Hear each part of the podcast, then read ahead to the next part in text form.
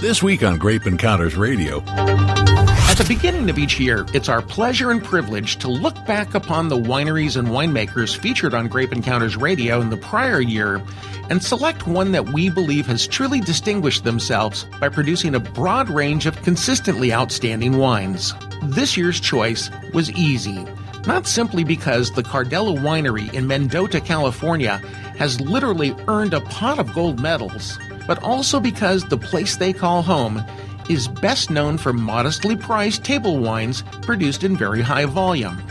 Now, we have had the privilege of introducing the folks at Cardella to millions of listeners, and the Grape Encounters audience has been just as astounded by these wines as I am. Through innovations and unwavering commitment to being exceptional, the Cardella Winery lived up to the prediction I made a year ago. I said then that Cardella is destined to be one of America's great cult wineries. On today's show, you'll learn why.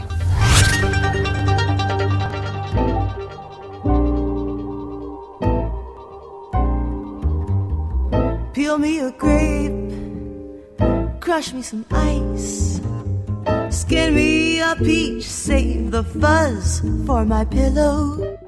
And we are here at the Cardella Winery, and I think I'm drinking a glass of Sangiovese with Nathan Cardella, Rod, his dad, and uh, Suzanne Palazzo. All Italian names, right? Very much Yes. Italian. So anyway, I am so excited to be here and to tell you our decision to make Cardella Winery our choice for winery of the year 2016.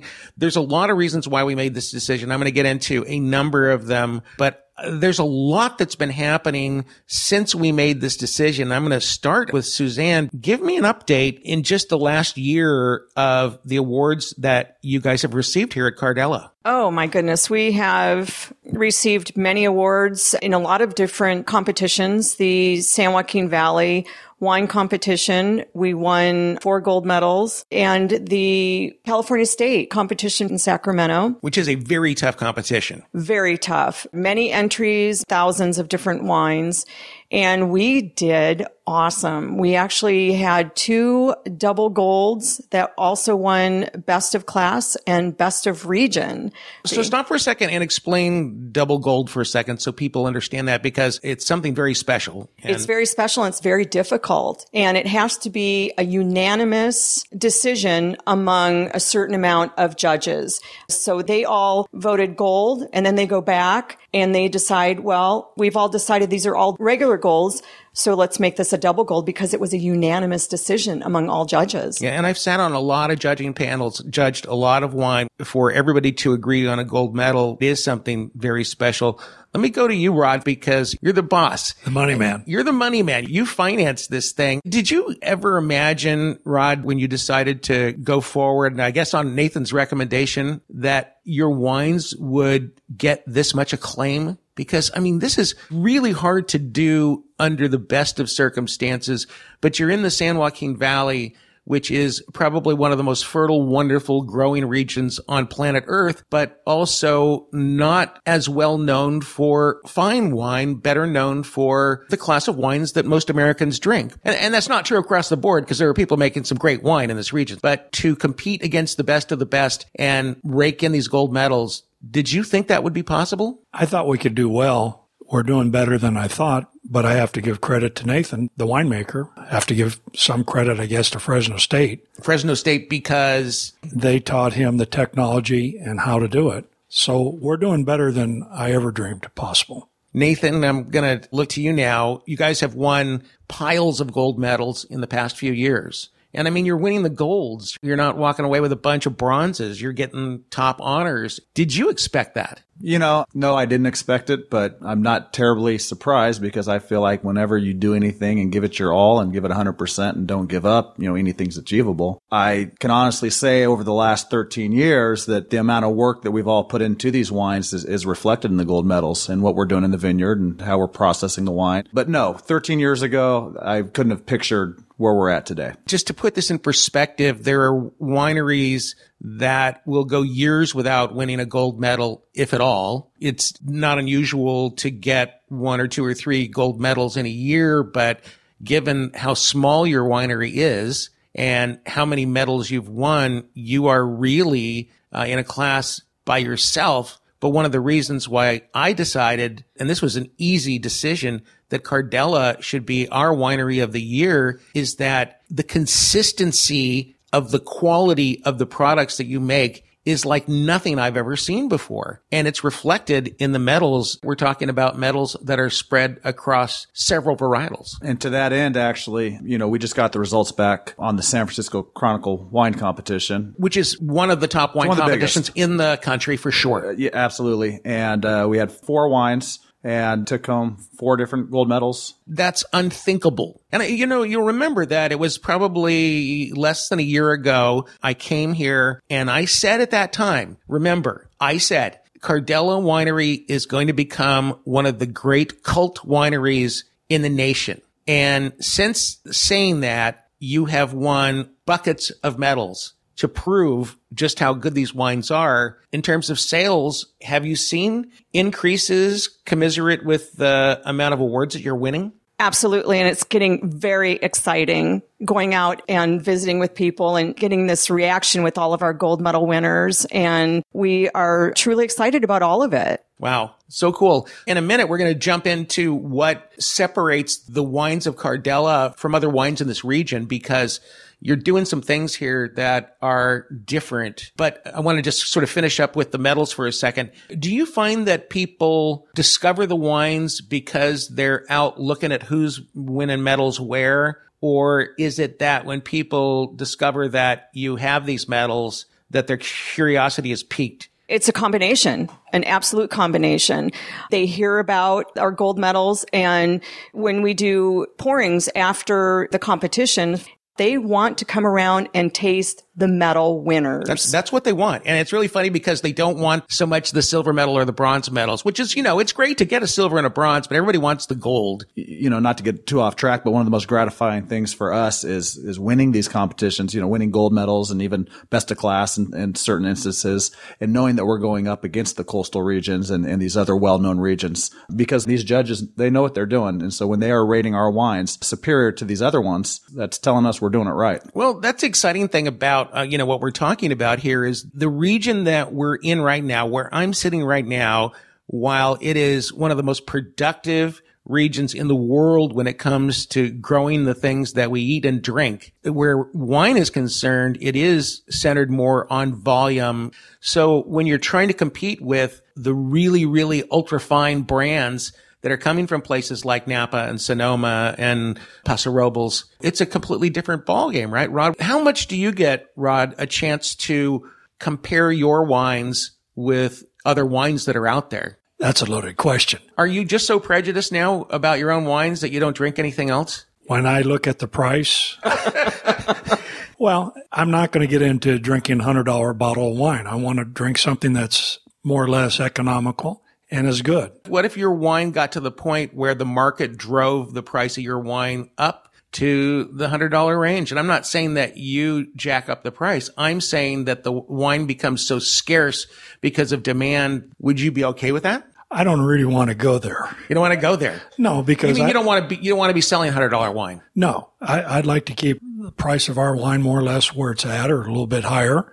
But to get up to the hundred dollar, I'm not trying to impress people. What we're trying to do is give people a good wine. Would it be satisfying to you to see your neighbors out here focusing more on lower production, more boutique style wines and picking up some of the techniques that you use? I mean, that's one thing that's very interesting in the wine business, is it not that people share ideas? Well, there's two levels. There's Nathan's level making the wine and there's my level which I'm growing for other wineries on a commercial basis. So kind of what I do is a little different because I've got to look at the bottom line. I've got to grow the most product at the cheapest price that I can versus what Nathan is doing is trying to make the best wine that he can.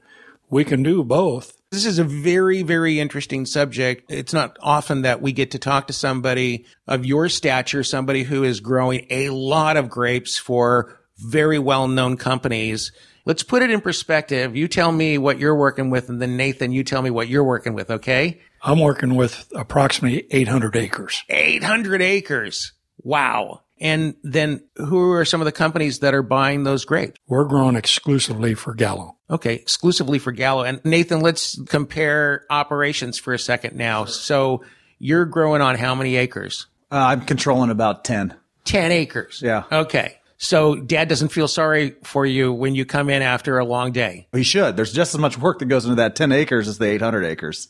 Really? Would you agree with that, Rod? No. No. Ah, oh yeah. You just got slapped down, Sonny. That's, that, that's all right. When, when he sees the labor invoices, maybe he might agree this year. We're doing a lot of new stuff. So, All right, hold that thought. We're talking to Nathan and Rod Cardella. We are talking to Suzanne Palazzo. We are at the Cardella Winery. It is the Grape Encounters Winery of the Year for 2016 for lots and lots and lots of reasons.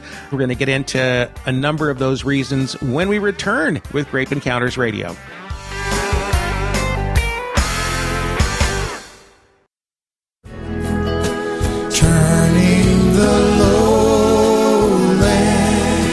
Like certain wines, he's syrupy, sweet, and has long legs. Here's David Wilson. to harvest forever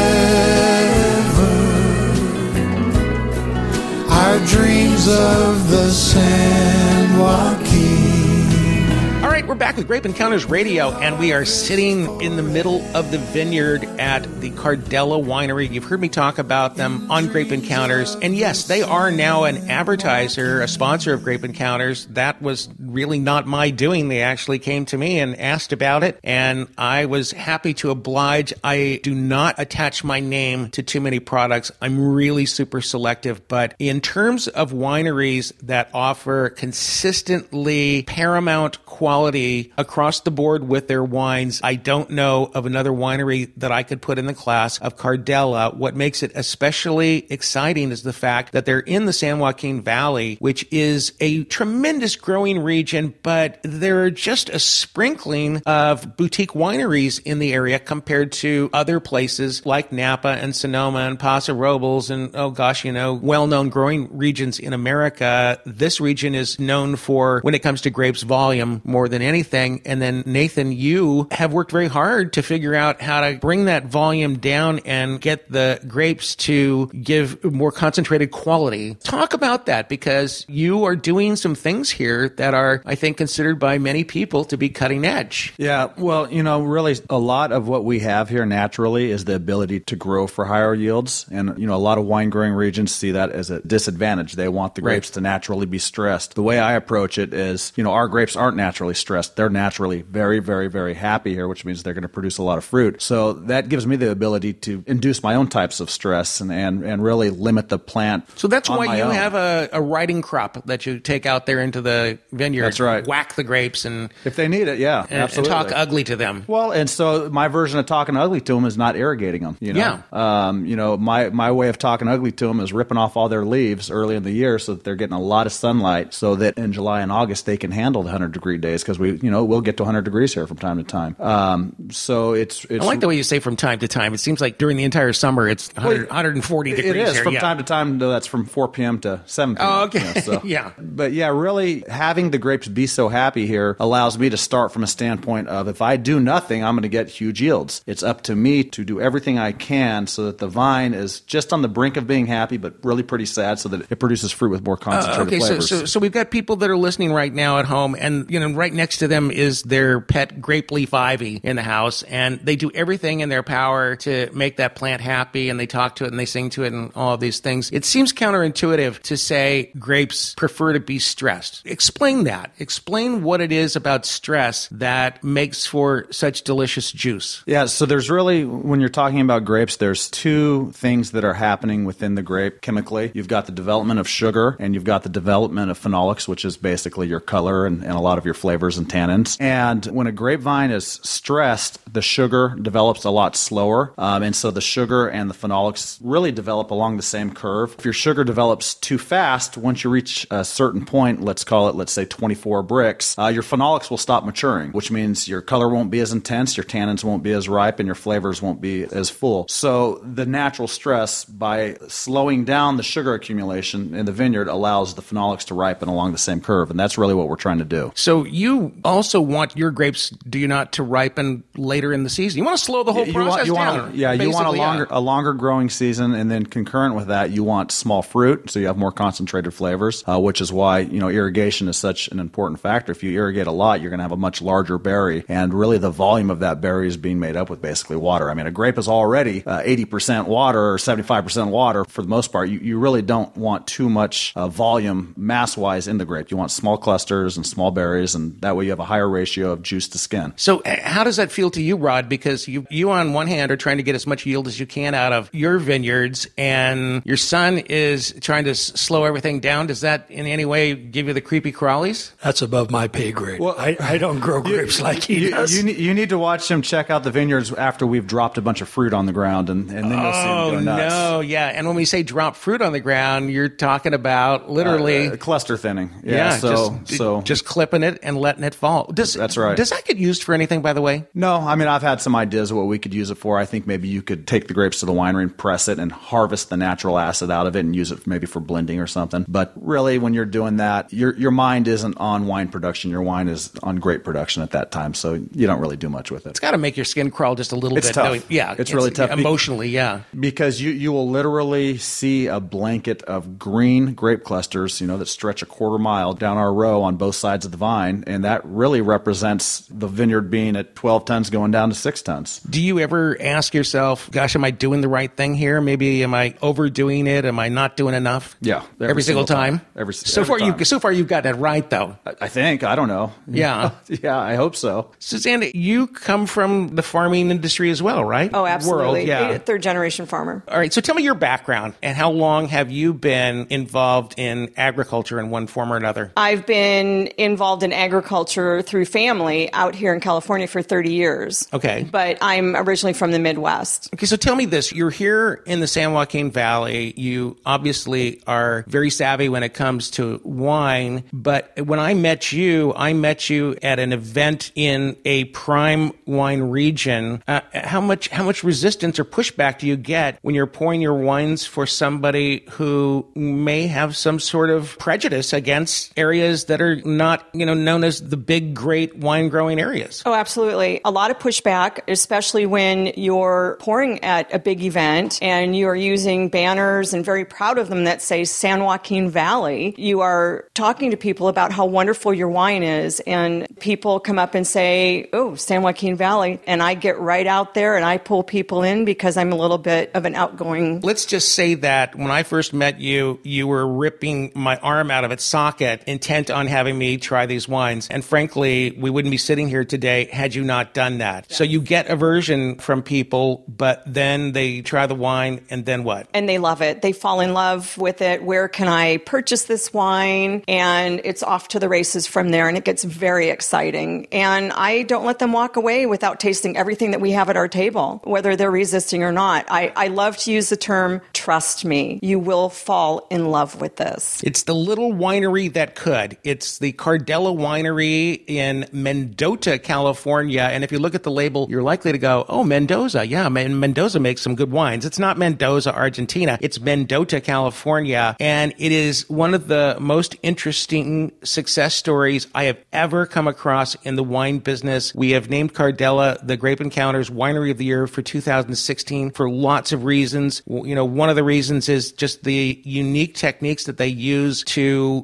be able to create amazing wines in an area known for something different, bulk wines, which is what most of us are drinking. But the sheer volume of awards that are coming to this winery in blind tastings by the best judges in the toughest competitions, medal after medal after medal, and we're talking about the golds, consistently the golds. right? It's mostly golds. And now we are going with double golds and best of class, best of region. We are just going, it makes you so excited and happy. It truly does. Well, listen, we're going to come back in just a second. Uh, when we come back, we're going to talk about why Cardella deserves to be called the hottest cult winery today in the country, at least that I'm familiar with. And we'll get into that next. I'm with Rod and Nathan Cardella, Suzanne Palazzo. We're at the Cardella Winery and uh, drinking a Sangiovese right now. Love and life. And we'll return with more grape encounters from Mendota, California, right after this.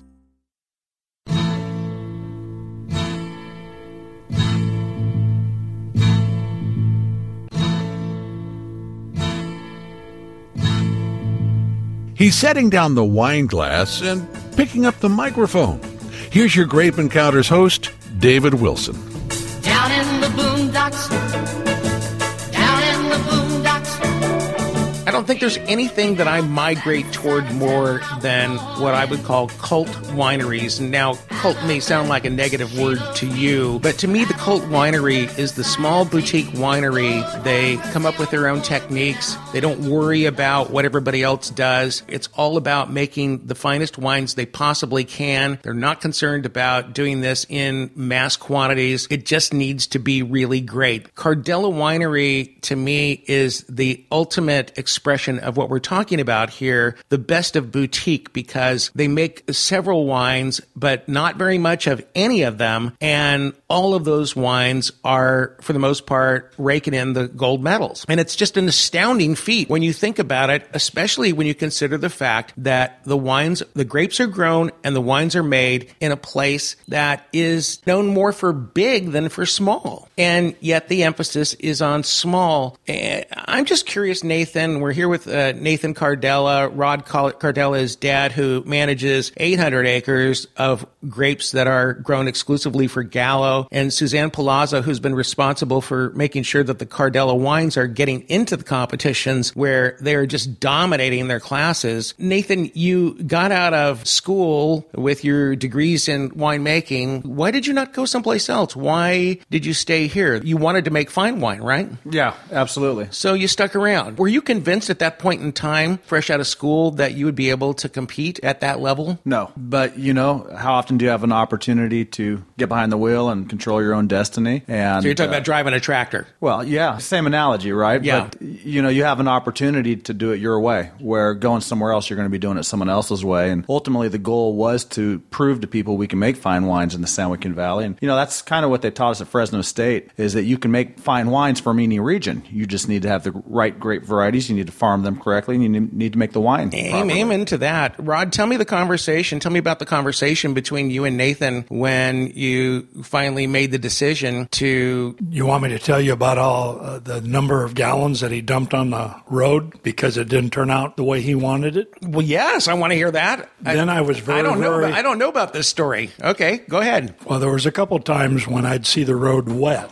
uh, red, and I'd ask him, "What? Why is it red?" Well, I had to dump a thousand or two thousand gallons of this because No! it, it didn't taste right. And I go, "Do you realize what that cost?" So anyway, we've paid So paid you our guys dues. had some scuffles then. oh Well, he- yeah. he, doesn't understand what it takes to, you know, in this in this valley, what it actually takes to to make the wine. And it's to his defense. I mean, you drive by the vineyard, you see six tons of fruit sitting on the ground, and then six months later, you see wine in the road because it, it just didn't turn out. I'm, look, Um, I'm looking out, and this area is really huge. It seems, Nathan, you might have picked a better place to dump it. I thought it looked kind of cool to have purple roads. To, Oh, to I see. Okay. you. you know, and to my defense, that was year one. Uh, year one, we had a problem right out of Fresno State. Uh, you know, came out here and I kind of just missed the ball. And the last thing I wanted to do was put wine, you know, in a bottle with our label on it and damage our brand before we even have even had a chance. So you made the decision to dump it. Have there been other dumpings since? No, that was it. It was That was two- the only two- dumping. 2004. It was uh, it was a Syrah. Yeah. Syrah. You know, they say, okay, Syrah, Syrah, right? Well, and, and you know what? The mistake that I, I made, I didn't make that mistake again because it wasn't easy for me either. You know, you put a lot of time and effort into the wine, regardless if it turns out good or bad. Did you know you were going to be in trouble? I,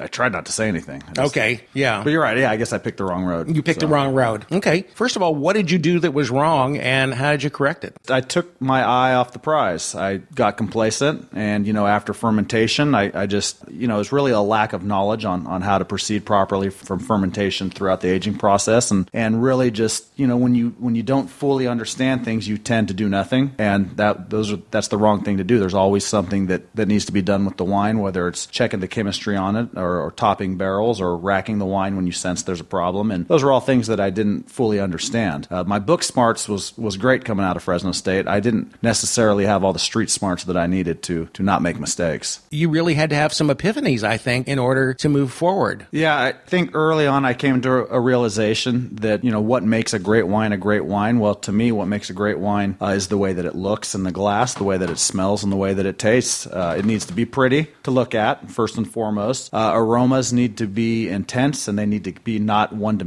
They need to be complex. And of course, the flavor, it needs to be balanced and have a nice finish. Uh, and really, what that taught me was to focus on how do I get complexity with the aromas and the flavors and put my focus there on how can I produce wine from this particular vineyard in such a way that it is full of complexity and, and full of just interesting flavors and aromas that, uh, you know, you wouldn't normally get if you just process the wine normally. We're uh, talking right now to Nathan Cardella, Cardella Winery in Mendota, California, raking in literally gold medals and best of class awards, uh, double gold medals. It's an achievement that actually most wineries will never enjoy. It's just an amazing feat, especially for a winery that hasn't, by most standards, has not been around all that long. You are there people now coming to you, Nathan, and asking you what's the secret? Yes. Yes. I try to monetize on that a little bit. Uh, but no, So you, you know, yeah. we've got neighbors out here, and you, you kind of touched on it earlier that you know have have seen what we're doing, and you know maybe they have nephews or sons that have gone through the enology program at Fresno State, and they potentially want to get a small operation going on on their property. So I'll definitely help them out and teach them what I know. I mean, at the end of the day, though, it's your dedication to it. Uh, I can tell you what to do every step along the way, but it's how you react to the wine as it's being processed that that really uh, makes the difference. Do not take your eye off the prize. Don't take your eye off the ball. Let me jump over to Suzanne for a second. You are responsible for selling it. And one of the things that I think is interesting about your wines is that you're making a lot of varietals that aren't necessarily on everybody's top five list. Not that they're not good varietals, they're just not as familiar to people. Let's say Barbera as an example. Don't see a lot of Barbera out there. Sangiovese, we see a little bit more of that. Ruby Cabernet, most people have never even heard of it. So is that an advantage or a disadvantage? I don't consider any of it a disadvantage. If they aren't familiar with it, it is my job to educate them on it. But I use a lot of personal stories, a lot of personal pairings. I use the fact that we are so warm out here and we grow varietals that love the heat. I talk about Nathan and, and I, I know Rod laughs at me when I say this, but I like to tell people that Nathan is an artist. He really is. And he's, he's very talented as a winemaker. Uh, Well, so heck, he is an artist. He painted a whole road. he, he did. He did. But that was the 2004 Syrah. And I have to add to that, our 2012 Syrah that we have not released yet just won a double gold with Wow, the that- San Francisco That- Chronicle. that is su- such an accomplishment. Let me uh, bump over to Rod for a second. The idea of varietal correctness. I, I just want to ask this question because there, one of the things that happens at competitions a lot of times is that a wine at first will be very exciting to the judges, but then all of a sudden they realize that, you know, maybe it's not, as they call it, varietally correct. You know, it's a Sangiovese, let's say, but it doesn't have all of the characteristics of Sangiovese the way they know it, but the wine's delicious all the same. To you, which is more important, that the wine be delicious or that the wine be varietally correct, or does it have to be both? My way of thinking, if it's delicious, that is worth 100 points. That's The where, re- that's 100 points? yes, the rest on, of it, on a 100 point scale, right? yes. And, and Nathan, your thoughts on this? To me, there's only two or three varieties that need to be varietally correct, and then after that, and those those happen to be the ones that I can pick out blind every time. So Um, we're talking Cabernet. uh, Zinfandel and, and Pinot Pinot Noir. Yeah. Yeah. Um, but no, not really, because really you're talking about terroir. So you know, my Sangiovese grown here should taste different than a Sangiovese that's coming from Italy. We've got different soils and climates. That's the funny thing is I, I really haven't got to this part of it. As a lot of people know, my wife and I operate a wine bar that we built for listeners of this show, the Grape Encounters Emporium. And our whole purpose in life is for you to be able to come and visit with us and let us pour you things that we think are absolutely delicious. If we get too hung up on varietal correctness, wouldn't you think, Nathan, that every single Cabernet would taste exactly the same? And what would be the point of having 50,000 people making Cabernet? It would be too much the same. To me, the only thing that really does matter is do you love it? And the varietal correctness is important only to the extent that if somebody's a Cabernet drinker and I pour them a Cabernet, that the things that they love about Cabernet, they're going to taste in this wine. Yeah, if I Does got, that make sense? Absolutely. If I order a Cabernet, it's because I want a bold wine that's got some, you know, dark fruit and structure and backbone. And uh, you know, if I get poured Cabernet that's real light and extremely tutti fruity, I'm probably not going to be happy because that's not what I wanted. Um, so yeah, aside from that though, yeah, varietal correctness to me, I'm with my dad. If the wine is good, uh, that's really the most important part there. The Grape Encounters Winery of the Year for lots and lots of good reasons. I'm telling you, I can't think of any winery that puts out so little wine, and I don't mean that in a negative way. There are lots and lots and lots of boutique wineries that make the amount of wines that Cardella makes, but to make them with such incredible continuity and have them earn so many awards, it's just absolutely unbelievable that any winery could do that and then at the same time do it in an area that's you know not normally in these competitions to begin with. Strange, but true. My favorite winery for so many reasons. We'll be back with just a few more minutes to spend with Rod, Nathan, and Suzanne at the Cardella Winery in Mendota, California.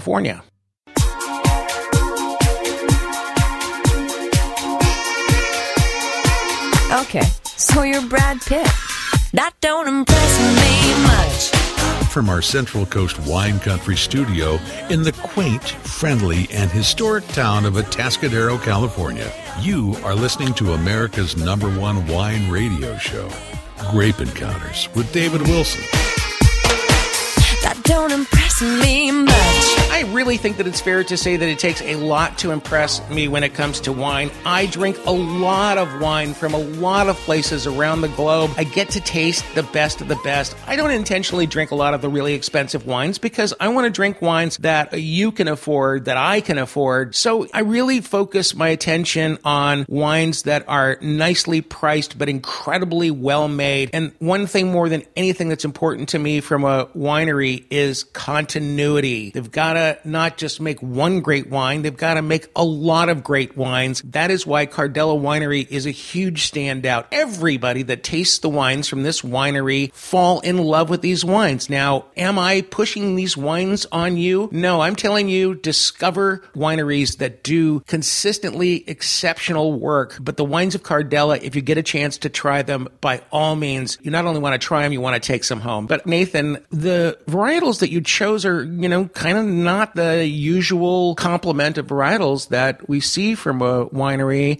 a lot of Italian varietals in there and some unusual things like Ruby Cabernet, which is a varietal that I really love. I think that was a hybrid made at Davis, right? That's correct, yeah. Tell me how you came to choose the varietals that you're growing and why did you pick these? And do you think that these varietals are poised to be really super hot? Yeah, that's a loaded question, and, and I can't take all the credit for picking the varietals because a lot of it was what Gallo had wanted us to plant. There are varieties like Malbec, Petit Syrah, uh, Albarino uh, that we've planted on our own because I thought they'd do really well here. But, you know, I think all of these wines they're here because they do well in a warm climate. They hold on to their acid, they hold on to their color, they produce nice supple tannin. And I really do think there's a future with all these wines. In particular, Ruby Cabernet, I think it's a fantastic alternative to Cabernet Sauvignon at literally a quarter of the price with all the same, you know, flavors and aromas. It's just an absolutely delicious grape, but wasn't it originally created because they could get higher volume and really the same kind of taste profile that you got from Cabernet Sauvignon? That's right. So, you know, what, what people don't understand is Sauvignon Blanc and Cabernet Cabernet Franc. I like to say that it was an illicit relationship between two cousins in the Bordeaux family that, that resulted in Cabernet Sauvignon. That's right, and I and it wasn't you know done at a university or anything like that. But you know, Ruby Cabernet is a hybrid of Cabernet Sauvignon and Carignan, and so it's the Carignan that gives it the ability to really tolerate our warm weather. But you know, the reason why the University of Davis came up with this variety is because the larger wineries wanted a grape variety that they could blend into other Bordeaux varieties such as Merlot and Cabernet Sauvignon to make them better. Bear in mind too that they could dump as much as 25% of those wines into a batch of Cabernet Sauvignon or Merlot and still call that wine Merlot. That's correct. And this is not an unusual thing to have happen. No, it's extremely common, and that's why it's here. That's why it, at one point it was the number nine highest planted grape variety in the state of California. However, there were no wineries producing it as a varietal. And I've got to give my wife credit for us doing it here because, you know, she said, you go around telling everyone that if you farm the grapes for quality and produce the wine properly, you can have these fantastic wines wines, but you're not doing anything with Ruby Cabernet. And here the big wineries are taking Ruby Cabernet that you're not growing for quality and they're blending it into their wines to Yeah, make isn't- quality better. is- So- Isn't that something? And this wine is really, really exceptional. I mean, in fact, it is one of my absolute favorites of all the wines that you create here. It's probably my favorite overall, and it is so because you can sense the Cabernet Franc in there. You can sense the Cabernet Sauvignon. It's all part of its DNA, and it's all part of its pedigree. And you know, when you analyze the wine, you can understand that those varieties are in there somewhere. All right, I'm going to go around the table for a second. I, I just want each of you to tell me, and let's begin with Suzanne, your three favorite wines that are made here at Cardella and why, and why you think those wines deserve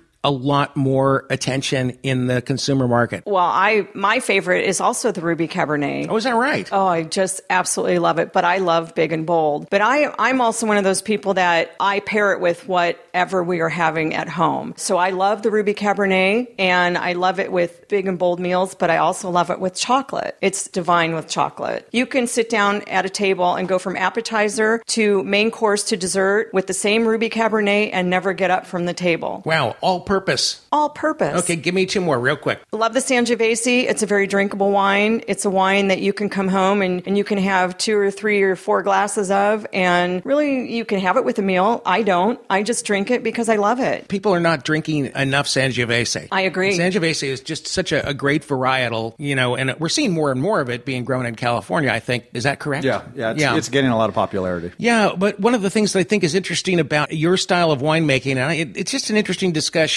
all around that some of these varietals like Sangiovese or Barbera made in their native countries are going to be, I think, a bit more bone dry and are not going to have that mouthfeel and fullness of fruit that you get from the way you make the wine. And I think that's much more pleasing to the American palate, don't you think? Yeah, so I mean, Barbera and Sangiovese are you know they're old world varieties. And we're producing them here in a new world style, which is focusing more on fruit, more on volume, a little bit higher alcohols. And of course, you know, what we're doing in, in the winery is emphasizing that. Uh, so, yeah, I, I would agree with you a lot. Okay, Rod, favorite three? Sangiovese, Barbera, and Sangiovese. Sangiovese, Barbera, and Sangiovese. Now, does that mean, because I know you have a double barrel reserve Sangiovese and then you have your regular Sangiovese. Is that what you're saying? Or are you just saying that you love Sangiovese so much that it gets two votes? The double barrel, they don't let me drink. They want to sell that. I have some of the, that if you'd like to buy some from me. I'll, I'll look on your website. Okay, all right. Yeah.